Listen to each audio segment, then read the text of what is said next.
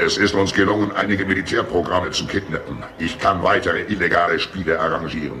Interessiert? Programme sind in dieser Geschichte personifiziert, können Schmerzen empfinden und verehren ihre User wie Götter. Diejenigen von euch, die jetzt noch immer an die User glauben, was letzten Endes zu ihrer Eliminierung führen wird.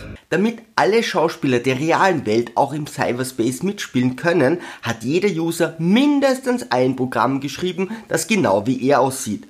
Typisches Nerdverhalten eben. Die roten Programme werden vom MCP, vom Master Control Programm angeführt und haben den Sadismus für sich entdeckt. Du wirst allmählich brutal, Sark. Brutal und ohne jeden Grund sadistisch. Aus Jux und Tollerei vernichten sie in Spielen blaue Buchhaltungsprogramme. Diesmal habt ihr den Falschen erwischt. Ich bin nur ein bescheidenes Zinseszinsprogramm. Der User Dillinger hat vom User Flint Videospiele gestohlen, veröffentlicht und ist nun Präsident der Firma Encom. Flynn sucht seither im Cyberspace nach Beweisen für den Diebstahl.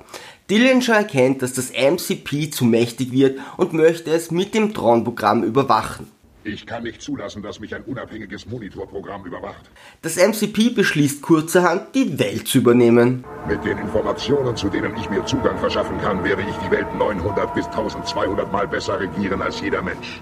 Bei einem weiteren Angriff von Flynn wird er vom MCP digitalisiert. Falls ich mich hier zufällig falsch geparkt habe, ich kann euch erklären, wie das kommt, okay? Lass ihm eine Weile Hoffnung, dann eliminiere ihn einfach. Er ist überhaupt kein Programm, Sark. Er ist ein User. Er wird an den Spielen teilnehmen, bis er Spielen stirbt. Jeder von euch erhält nun einen Identitätsdiskus. Kaum ist Flynn im Cyberspace, gibt es kaum noch Handlung. Er trifft auf Tron, es kommt zu den ersten Spielen, die noch immer ganz geil aussehen, die beiden fliehen, es kommt zu weiteren Kämpfen und ständig wird einer tot geglaubt bis sie endlich mit der Außenwelt Kontakt aufnehmen.